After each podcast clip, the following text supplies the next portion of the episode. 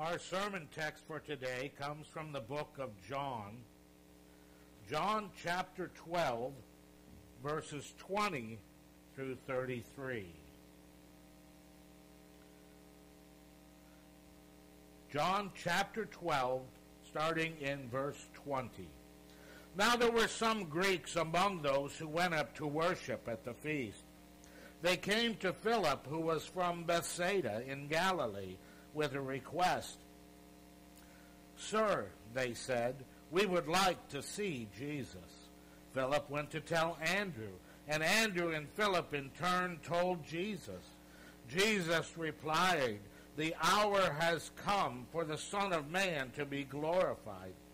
I tell you the truth, unless a kernel of wheat falls to the ground and dies, it remains only a single seed. But if it dies, it produces many seeds. The man who loves his life will lose it, while the man who hates his life in this world will keep it for eternal life. Whoever serves me must follow me, and where I am, my servants also will be. My Father will honor the one who serves me. Now my heart is troubled, and what shall I say? Father, save me from this hour. No, it was for this very reason I came to this hour. Father, glorify your name. Then a voice came from heaven. I have glorified it and will glorify it again. The crowd that was there and heard it said that it had thundered. Others said an angel had spoken to him. Jesus said, This voice was for your benefit, not mine. Now is the time for judgment on this world. Now the prince of this world will be driven out. But I, when I am lifted up from the earth, will draw all men to myself. He said this to show the kind of death he was going to die. This is the word of God for the people of God.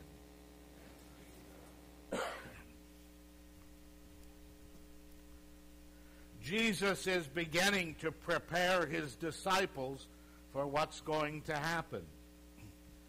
Next week, we'll walk into Jerusalem with Jesus as he goes into the last week of his time for ministry on earth. Here he tells his disciples that the end is coming. The story starts out here with people coming to Jesus, but they don't really come directly to Jesus. There's some Greeks who are there and they come to Philip. And Philip goes to Andrew. And then Philip and Andrew go to Jesus. Now, we like to believe sometimes that there was no hierarchy in the early church. But there was. There was a system of leadership within the early church, even the disciples. So when Philip gets approached by these Greeks, he goes to Andrew. And then Andrew and Philip go to Jesus with the request from these Gentiles, non Greeks, that they want to meet Jesus. Do you notice Jesus doesn't ever answer the question? He doesn't ever say, yeah, bring them up, or no, don't bring them up. He basically says, now's not the time. Now's the time for something else. Now's the time when we have to prepare for what's coming. We have to prepare for what is going to happen. And Jesus uses the word hour, this hour. In other words, it's not going to happen down the road.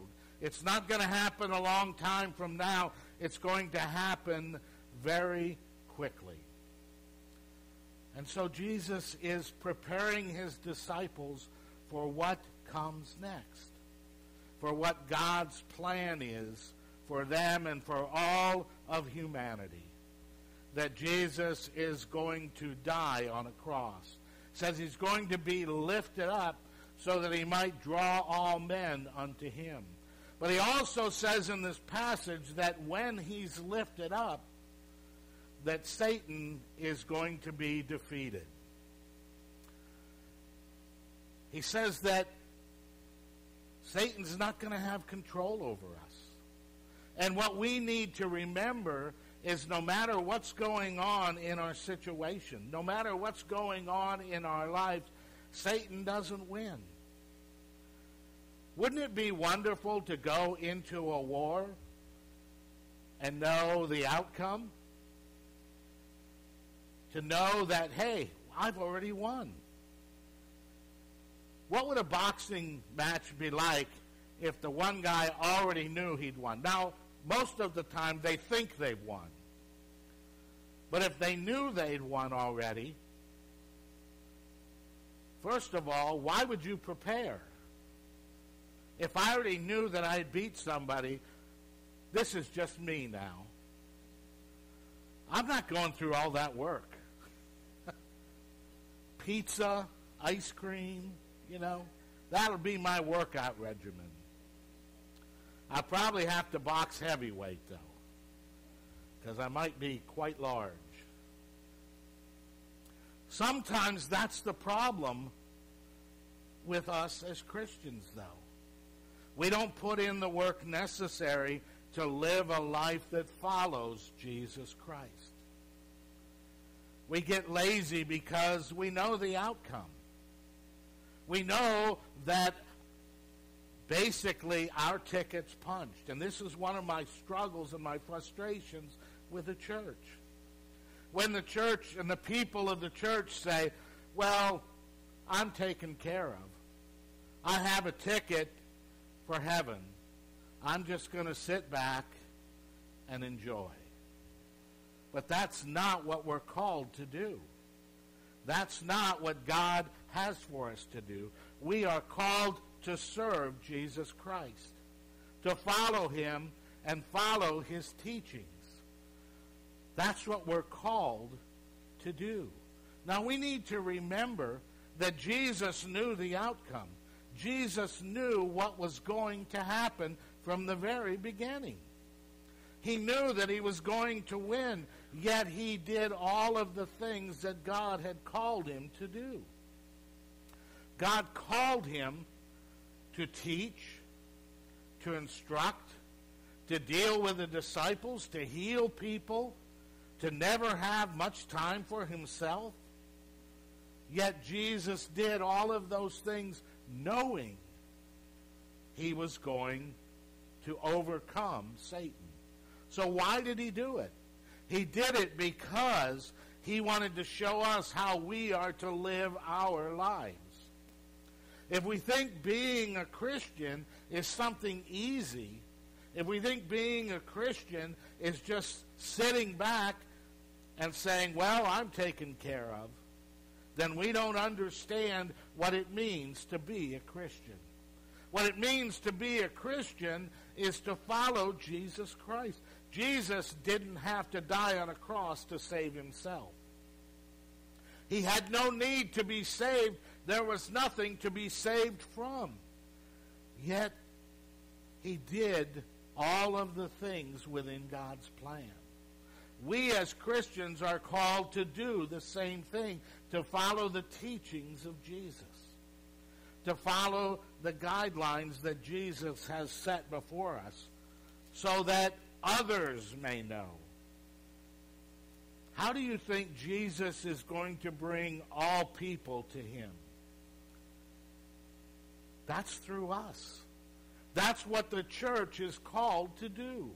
We're called to reach out to other people, to show them the love of Jesus Christ, to show them what it means to us to be a follower of Jesus Christ, to do all that's necessary to see that God's plan and God's goals are reached. Sometimes I think we have this idea that being a Christian is all about us. And the reality is, it's about us and our relationship with God, but it's about everybody else we come into contact with. It's about all those that we touch in our daily lives. It's about showing others who God is, who God is to us. And if we do that, then others will see God. Others will come to know him. Others will understand why he died. And he will truly be glorified.